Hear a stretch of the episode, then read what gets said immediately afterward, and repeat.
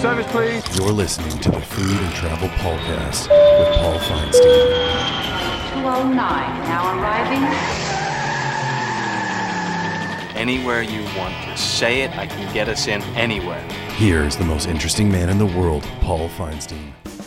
She's a foodie, she's a world traveler, she's an international recording artist, and she has a lot to say about the current state of the world. On this week's episode of the Paulcast, hosted by me, Paul Feinstein, I have an insightful conversation with Noelle Scaggs, one of the lead singers from Fitz and the Tantrums, as we dive into food, travel, and the fact that the world is on fire. As a touring artist, Noelle finds herself in random towns all around the globe, which has sparked the travel bug inside of her and inspired her to seek out the best meals and dining mates no matter where she goes. But it's also given her great perspective on the pandemic, representation in the food and travel space, and the importance of the protests around racial justice. It was really a treat to speak with her, and I hope you enjoy our chat. Thanks as always for listening, and I'll see you on the other side. Flight 209er, you are cleared for takeoff. Roger. All right, welcome to another episode of the podcast. I am your host, Paul Feinstein, and today I have a very special guest with me, uh, Noelle Scaggs from Fitz and the Tantrum. Say hi, Noelle. Hello. So, Thanks for having me. thanks for coming on. Uh, I think people may be confused as to why I asked you specifically to come on my podcast, but um, people should know I think we're kindred spirits in a couple different ways. One, uh, we were both born in Denver, Colorado, and have lived in Oh. Cal- lived in Southern California for a long time. I know you're no longer there, but there is that. But two is that I think we both share this uh, obsession with food and travel, and we're going to talk a lot about that today. Yes, that is all true. That's amazing that you're from uh, my home, my home, well, my birth town, I should say, 'cause Your I grew up in. LA. My birth, my birth town. I was there until I was about six years old, but I, I still have the uh, the lung capacity for high altitude, which I have. I think I have to thank Denver for that. Yeah, I have it. I have that too. Like I go back and like I'll go on a hike in the mountains, but I'll go with friends who are not from there, and they'll just be gassed, and I'm I don't have any problem at all. yeah, Just- totally fine. Yeah. Um, I wonder if that helps with your singing. Um, so, so anyway, I want to get first just a little bit um, like where are we at the moment, and like where were you when the pandemic hit? I assume you were touring uh, you, with your new album, but I kind of want to understand like what that life cycle is like, and where were you, and where are you now, and what's happening in that in in your world. Well, uh, you know, before the the news of the pandemic really started to, you know, kind of flood the media and and and everyone's minds, we were on the road for our winter tour. Uh, so we're looking at what like January, February. I mean, no, because we didn't. Yeah, it was around for, February through about March, and our last two shows of the tour got canceled. But up till that point you know a few of us had had colds and you know we're dealing with the winter tour life. And you know i don't think it really uh, kind of you know kind of impacted our our our team you know like within the band until closer to the end of the tour because you know then phone calls from home were starting to you know pour through and people wanting us to come back and all of these things were happening and uh I went back to LA and then I flew home to Nashville and I had a I had a little get together here at the house, which ended up being the last get together I've had here at the house since March.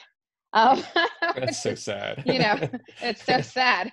It's so sad because I'm such a like hospitality. Like I love you know hosting people and and cooking people food. But normally this time of year, I'm not even here. I'm normally on the road somewhere, and you know, enjoying the tour life and and and finding new places to roam with my dog. So how far in advance like is it all planned out? Did you have this whole year planned tour wise? Yeah, absolutely. Yeah. We didn't even get an opportunity really to, you know, actually announce any of the touring that we were going to have. Um, which was kind of cool too, because, you know, we hadn't announced a tour yet.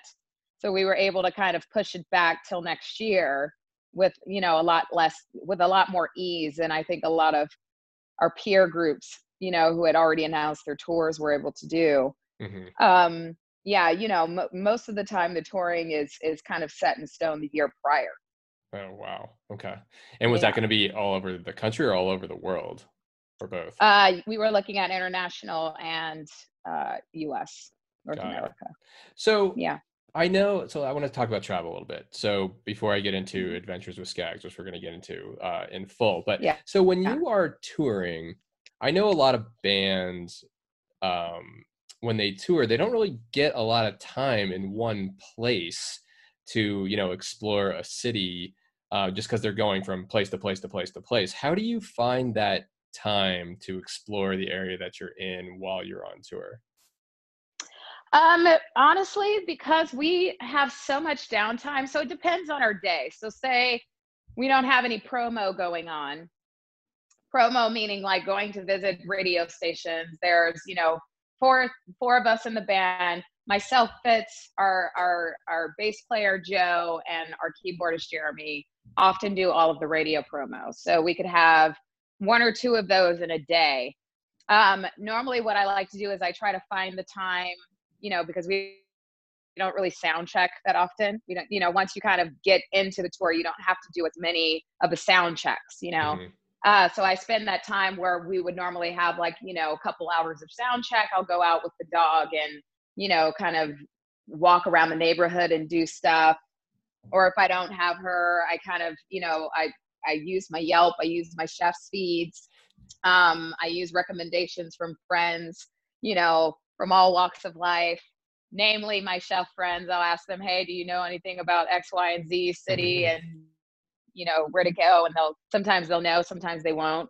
Um, and I just, you know, kind of like, you know, scan the neighborhood and I find a spot that kind of calls to me and I'll go in and it's rare that I'm I'm ever let down.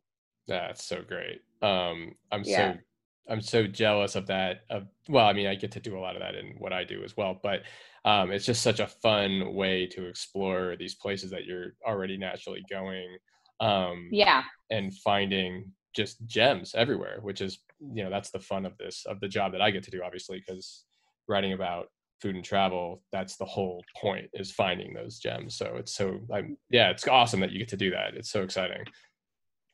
Yeah, touring helps, man. You know, it takes the, the the pressure off the wallet of you having to get to a place, you know. But then also you're you're you're really kind of forced to try to find, you know, you could be in cities that are not, you know, largely populated areas and it's hard to find, you know, good food sometimes, but you can sometimes find like the the local diner or the cafe or the up and coming, you know, um, downtown area that has like a small street patch of you know uh, young um, uh, Gen X owned businesses and you know that are really trying to make things cool and hip in those areas or a really fun bar. Um, you know, it, it seems like every city has something to offer, even when you don't think that it does. You know, Totally. There's always a hidden thing. Um, there's always a hidden thing. do you have like a top three just blew you away when you were in this place or that place? Omaha, Nebraska was probably the most surprising because it was our first time going to Omaha. I had no idea what the food scene was going to be like there, and I was blown away. Downtown area, the old town area of Nebraska is in, in, insanely great. Um, uh, I can't, I can't leave out Chicago. Chicago is just, it's a food town It You really know, is. it's a it's a food town. You go there and you, you can eat everything. I think it surpasses New York in that in that in that sense. You know, I think they're both kind of equally amazing kind of food food foodvilles, but I never not eat in Chicago. I do three meals a day in Chicago. You know, on a on a on a day run. Um, and, and and the late night and the late night snacks and cocktails too. You know, it can pretty much do anything all across the city there. Uh, so Chicago is amazing. Um, and I'm trying to think of the third that kind of blew my mind when we went there. You know, obviously me, me living in Nashville, that's kind of a thing. And I remember the first time coming to Nashville prior to me living here. Uh, before all of these, you know, farm to table restaurants and, and these fine dining places like Catbird Seat and all that stuff actually existed. Um, I came out here, and my very first experience was at a, a restaurant called uh. And I, I remember coming here with, uh, who was I with? Just like a random, just like a random musician friend of mine that I had met years before that happened to live here. And he took me to Monell's, and it was my first experience eating in a community style restaurant like that. You know, Oh, like a so family cool. style. They put all the food on the table, and you basically pay per your plate. You know, so it's you can get whatever you want. All you can eat on that community table. All the you know the biscuits and the you know turkey and gravy and the collard greens and all of the things that you know if you were you grew up in the south you know uh, the southern american style food is what you got That's the best. um yeah it's the best so that i would i would say i would say probably my first experience coming into nashville and having that kind of experience because i hadn't had it in so long because that was part of my my culture growing up you Mhm. know that was a part of our holidays everybody in the family cooked um, that was just something that i grew up with so i would i'm going to say nashville you know even though it's slightly biased since i live here now Right. Well, that's fine. That's fine. You're allowed to. up You're allowed to be biased. I always say LA because I live here. Um, but yeah yeah um, yeah i would right, say so- nashville so do you worry that a place like that is going to really struggle post pandemic? Just like the communal think- table, like are they going to be able to do it in the same way? Yeah. I mean, you know, there's a lot of questions about whether or not any of these restaurants, especially these, you know, smaller restaurants are going to be able to make it. Just they don't have enough cash, you know, and no restaurant can make money at half capacity. It's so sad. And then to, you know, all of the money that you really have to put in to navigate all of the COVID, you know, restrictions and all that stuff. Not every restaurant can afford to do that Right. um as far as doing in dining but they're you know able to kind of you know pivot to delivery service and make that happen um you know it's I, I i feel like the community of hospitality industry professionals that i personally know have really um put their best foot forward in making sure that they are helping each other out you know Yeah. they're uh they're all working towards the same goal and making sure that these restaurants don't disappear. Yeah, Um, I've, seen a lot of that, which is nice, and I'm just yeah. like my fingers are crossed that it's like we can get through this. yeah, yeah, the legislation needs to go through. I have to look up on my on my phone right now the name of the bill that's that's on the table right now that they're trying to get passed through the Senate. Um, that would actually really do some amazing, you know, um, uh, funding for these these restaurants that really really need it. These small businesses that really really need the funding from the stimulus. hmm uh, so they're working towards that um, yeah you know it's it's hard to say you know uh, I, I feel like a lot of the restaurants that were already on the verge of closing are already done Right. you know i think those restaurants that are are getting massive community support are able to hang on a little bit longer. But do i foresee it if it's if this goes on for another year? I i honestly i couldn't tell you. I think people are going to start pivoting into doing more fine dining experience in private homes and and being able to sell food in that way. You know? Yeah, it's a weird, sad catering businesses and stuff like that. And yeah. ghost, and ghost Yeah. kitchens, and I know it's uh, yeah yeah. Um, let's get on to a lighter subject. I want to talk about yeah Um, exactly I want to talk about adventures with Scaggs. Can you tell uh, people what it is that uh, you're doing? What do you want to be doing? What is it going to become? Just uh, give us the whole spiel. So Adventures with Scaggs is basically a kind of um, a narrative, uh, you know, storytelling platform for all of my food and travel adventures that I do. Um, and the the coin Adventures with Scaggs actually came from a, a joke at a dinner party with some friends of mine in LA. And I don't know how the the song came out of my mouth, but everybody wants to drink with Scaggs was kind of the thing, and my friend, and my friend, and, and it was like everyone wants to eat with Scaggs. and then it became, you know, Adventures with Scaggs because my friend was like, "Yeah, we're definitely on an adventure with Scaggs right now." Amazing. so that's kind of how the name came about um, but it, it it truly is it's just you know my storytelling my adventures my discoveries you know uh, i'm an avid traveler i love traveling i've always loved taking you know photographs of the places that i go and visit i love you know videoing the the content and you know over the course of the i would say you know the last seven years i've um, I've really gotten a foothold in, you know, the food industry as far as the relationships that I've been able to create with uh, different chefs, James Beard Award to, you know, Michelin star chef levels to, you know, um, family owned restaurants and hospitality group owners. And, you know, I've learned so much about their world and also learned so much about the parallels of our world. So mine as a musician, somebody that you know works on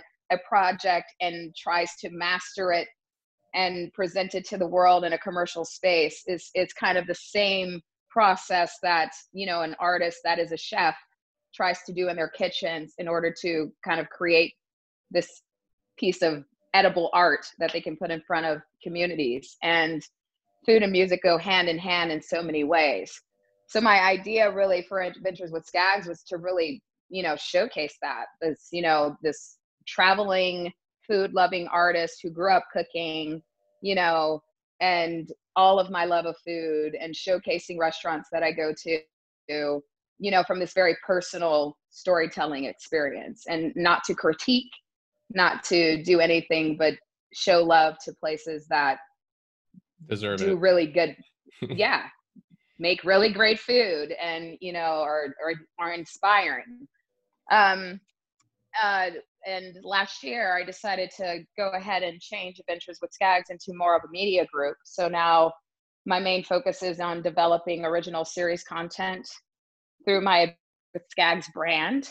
Okay. Um, you know, and I I really want to kind of diversify the narrative, you know, diversify the space of storytellers within this. So when you're thinking about groups like Nomadness Travel, um, that really focuses on African American avid travelers and creating these group experiences, you know, and they have their TV and, you know, all of their content that they're doing kind of in the same space, you know, because I felt like for so long our um, travel viewing has been very, very dominated by mostly white males. And- it definitely has. and, I, um, am gonna have a, yeah. I'm gonna have a whole conversation with you about representation Yeah. in this industry. Yeah. And then the other part of it is like anytime there it's really women driven, it's always kitchen based. You Mhm. know, so I wanted to make sure that whatever content that I was creating, it wasn't forcing somebody like myself to have to create the cooking show in order to get the leverage in the in the content, you know, the live or the live action, you know, streaming that everyone's doing in food and travel nowadays. Uh, so that's really what my company is focusing on right now. Um, I've developed a couple uh, series that before COVID I was I was pitching out, and a couple of them are now just on pause Mhm. until we know where production's going to go. But the idea is to kind of get my own kind of hosted series off the ground and and get media partners, distribution partners for that, and then I'll start doing casting, casting for different storytelling within this space. Yeah, I, it's so it's so interesting you say that because you're right. You don't you only see white men doing travel shows and mostly white women doing cooking shows. It's so uh, it's so true. Um, so how do I like if we see your stuff now? Obviously, that you have it's on Instagram. Do you have a YouTube channel? Is there like how do we see? Obviously, you're not doing anything right this minute because we're all quarantined. Yeah, we're Uh, all quarantined. well, I've been I've been actually focused on building my website. Uh, so that's that's been a process because I'm basically doing all of the writing. Uh, so I have a few things that I'm wrapping up, but I was hoping to get the website launched by August 1st. So that is adventureswithscaggs.com.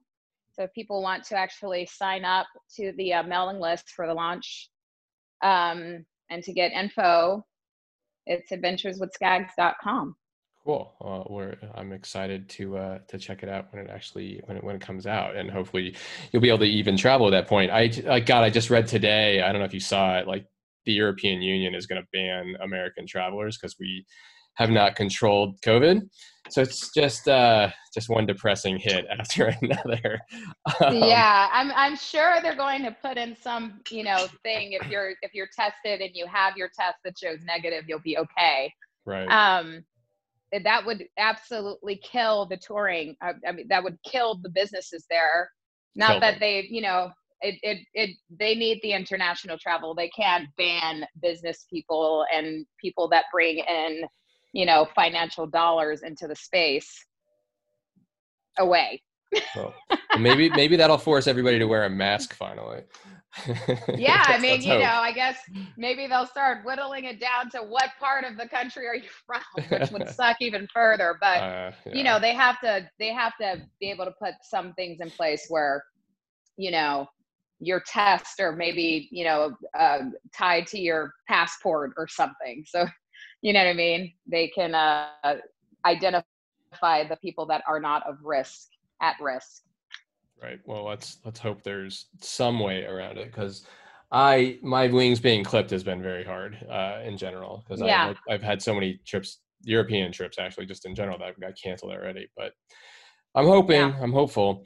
Um, did you have like I know I, I read a lot about you and I've watched a lot of interviews that you've given. uh, You know, sort of grew up with food, you know, all around you. But did you ever have like a meal? Maybe even later in life that just said, you know, that made you just say, yeah, this is the thing. Like this makes me want to know everything that there is. Like, was there a an eye opening moment when you had something for the first time, or uh, just a meal that blew you away where you just had to know more as a result of it?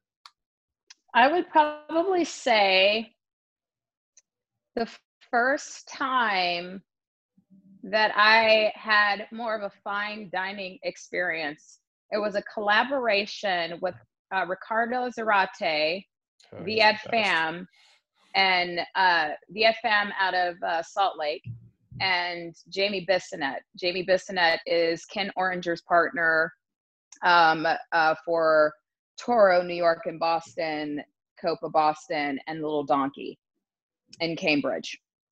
And uh, I was invited by a food writer friend of mine who was also the curator for the Smorgasburg, the Smorgasburg um, market in Los Angeles, which is on pause right now because nobody can do the market, unfortunately. Um, but yeah, the weekend market there. Um, he took me along with a, a former um, a DJ host on KROQ.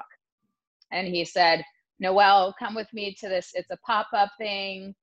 You know, it's invite, you know, uh, whatever. It's already taken care of. I would love for you to go. One of the chefs is a major fan of yours, and I want to surprise him. Are you down?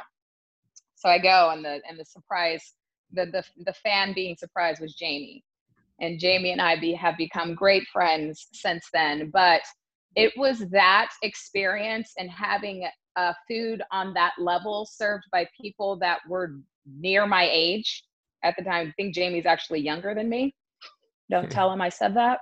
Um, but uh, yeah, his oyster. I remember having one of his oysters, and I had at this uh, shortly after uh, Ricardo, Ricardo had served piranha, and I had never had piranha before in my life, and it was just the flavor and the freshness of the seafood and the care and the beauty of which the food was presented that was my like ah this is another level of food Right.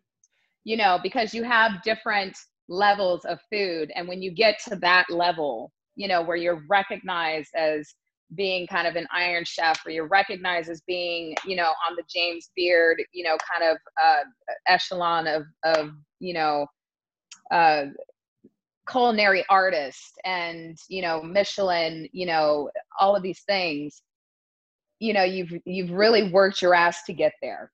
You know i don't know if you can i'm sorry if i if No, i it's a, said a can- foul word. You can swear all Um, you want. It's totally fine. you know yeah it's it's you know it's kind of like when you think of you know the the u2s of the world and you know all of these things. Um you know what you're getting when you hear their names and you walk in the door you know what you're getting. Right. um you you there's an a you know there's a level of uh, appreciation and a level of um of expectance that you're going to get when you walk into one of you know you're going to feel when you go into one of their restaurants. Um so that for me was kind of like the ah moment. I want to do more with this and i want to you know show more of these kinds of things you know i want to have more of these experiences i want to travel for these experiences and see who else is doing this kind of work you know I totally know. Mine was uh eating sushi for the first time ever, and it was at I don't know if you remember Miyagi's on Sunset. i do that was where I tried sushi for the first time. But I felt I felt you know like coming from Denver, I raw fish to me was the weirdest thing you could ever have, and I once I had it, I was like, oh, I guess I can eat anything now, and it's just been an adventure ever since. But that was it was the crappy Miyagi's sushi that that opened the door for me, which I thought was Yes. um, do you have the same kind of like aha moment with travel as well? um paris the first time i went Oh, it's the best. which was first time I went to Paris was in 2003.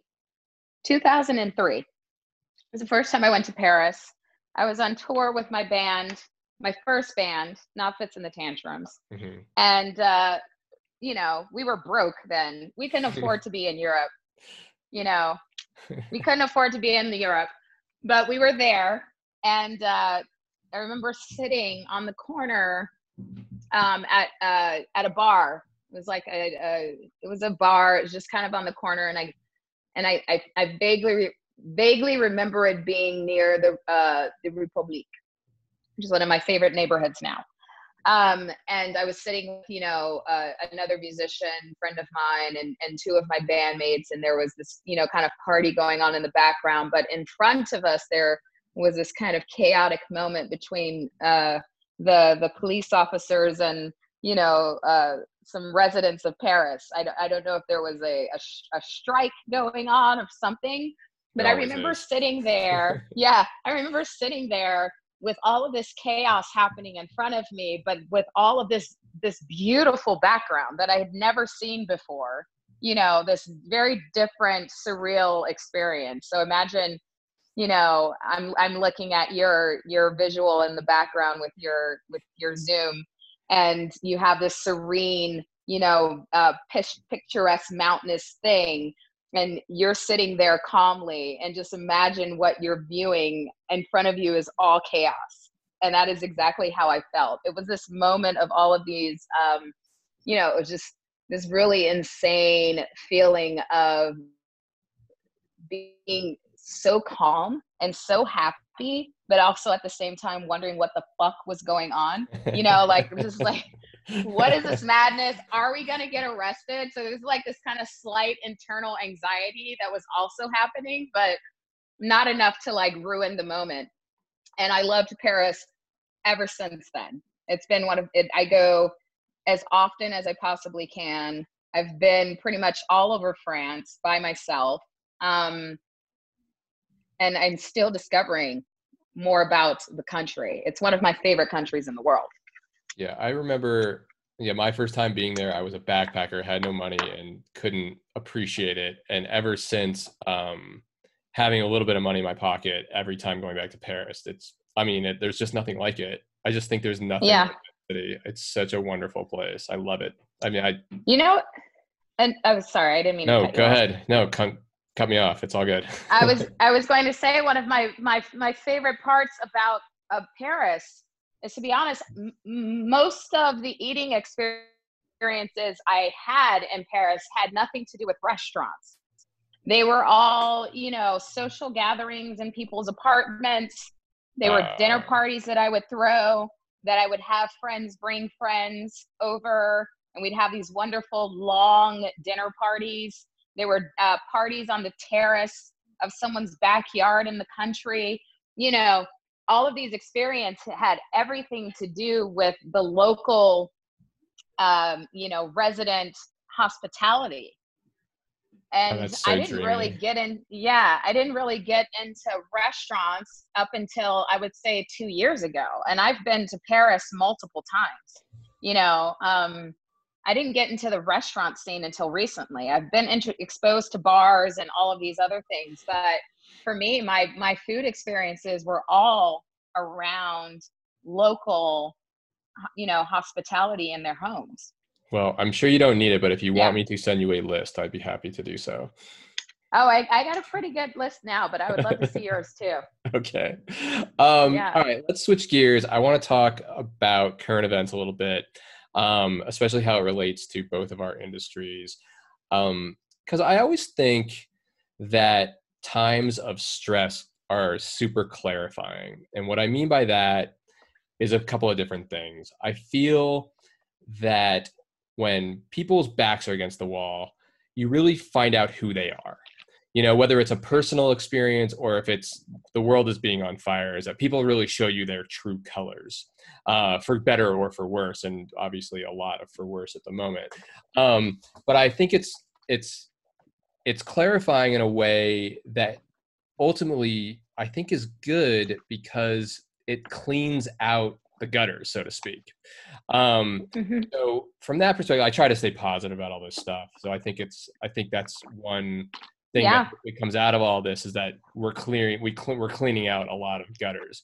Um, but for me, I it, a lot of introspection is around like what are my blind spots, and so I I dig a lot into data, and I've been looking at a lot of stats where you know it's so funny you talk about wanting to um, do adventures with Scaggs and and represent um, you know people of color in this space that just are underrepresented and i was looking at some numbers and african american travel represents 63 billion dollars it's a 63 Yeah. billion dollar business and it's like what what Yep. is happening right now? And then I was looking at um, like the Bureau of Labor statistics for a lot of um, different professions, where you know only seventy percent of chefs uh, and head cooks were black, and Yep. anywhere from seven to ten percent of newsroom employees are black, and uh, Yep. thirteen percent of radio journalists are black, and so I just think that there's, I mean, there's obviously a lot of gutter cleaning to go on, um, but one of the detractions I hear, and I I do not subscribe to this, but I wanted to see sort of how you answer this question, um, because I think it, it would be clarifying for a lot of people to sort of uh, bounce back at it. So when you look at like demographics of the United States, uh, I think it's like 55% white. I think it's 12 to 13% black. It's like 17% Latino. What do you say to people who say, oh, well, you're only 12% of the population, so isn't it good enough if you're 12% of the radio journalists? I think that's an excuse to not change. Yeah, I think you're right. So what do you say for that? um I mean, you know, you can only say so much when it comes to trying to explain an experience to someone who could never see it from your viewpoint.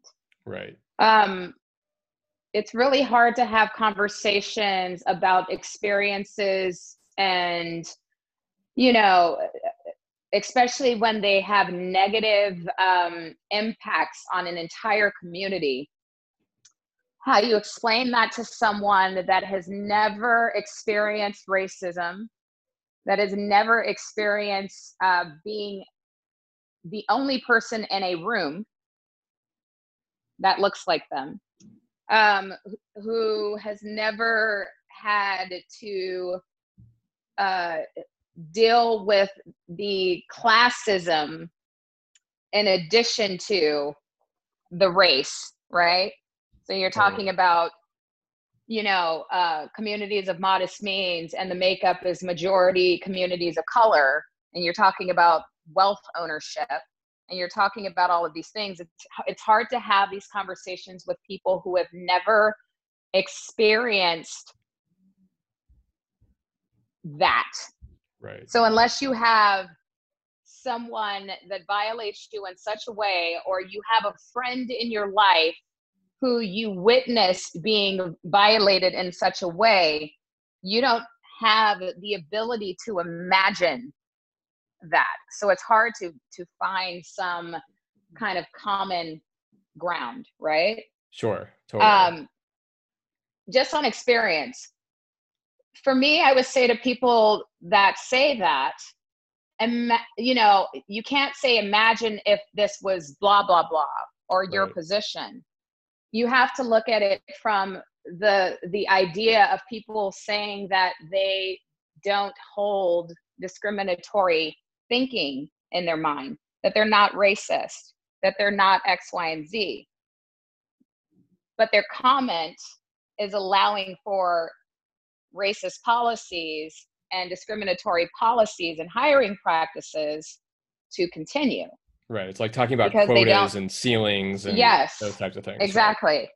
Exactly. So if you're talking about things like, you know, your response to say Black Lives Matter is all lives matter, or you're saying that I'm not racist, or I, you know, and but you don't have any people that are of color even in your close friends group.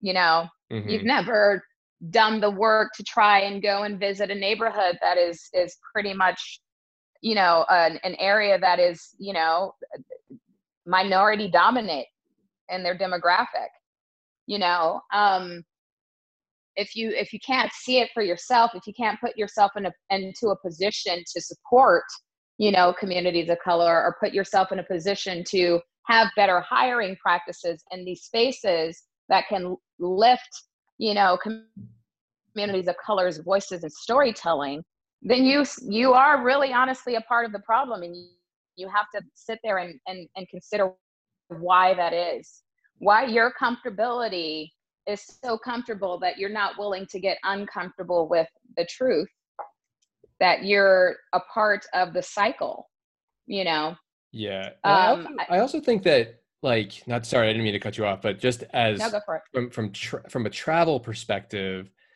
um, I just feel so fortunate that I've gotten to see so much of the world, good, bad, ugly, first, second, third world, and I find that the more people that you associate with who have those experiences, uh, the easier it is to talk to, really, because you can yeah you know you can someone can relate in some way shape or form um, but at the same time it's also diversity is just interesting um, homogeneity Yeah. is boring like especially from a creative standpoint like why wouldn't you want to have just you know divergent viewpoints to just it's just more interesting just generally but i think that's just yeah and i think that's easy for somebody to say who's traveled mhm.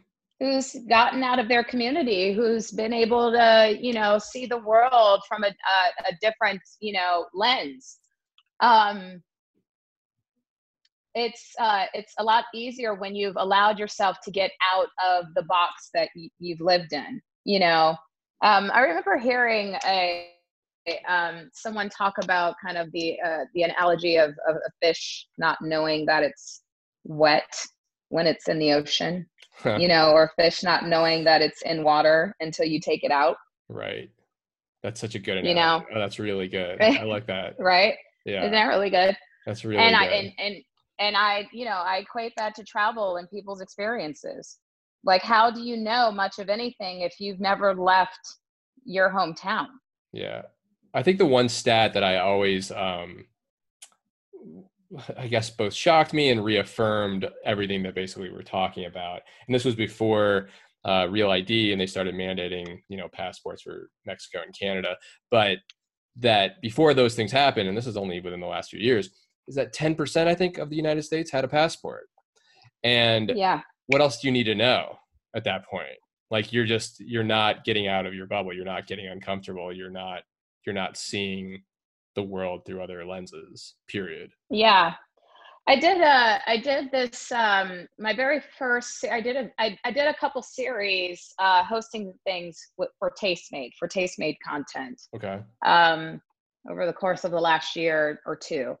And one of the first ones that we done uh was um a, a series that was uh in partnership with Capital One and Capital One really, you know, trying to, um, they had done a survey on travelers and why they travel. And they had come to find out that a, a, a heavy percentage of people had been traveling for experiences that were more versed in um, heritage, you know, going to going to a place because they wanted to know about their Irish heritage or where they come from, and they wanted their kids to see it. Um, for um, philanthropic experiences, going and and volunteering for different organizations. Um, you know, say from Asia to through Africa and all of these things, going for Mhm. kind of missionary things.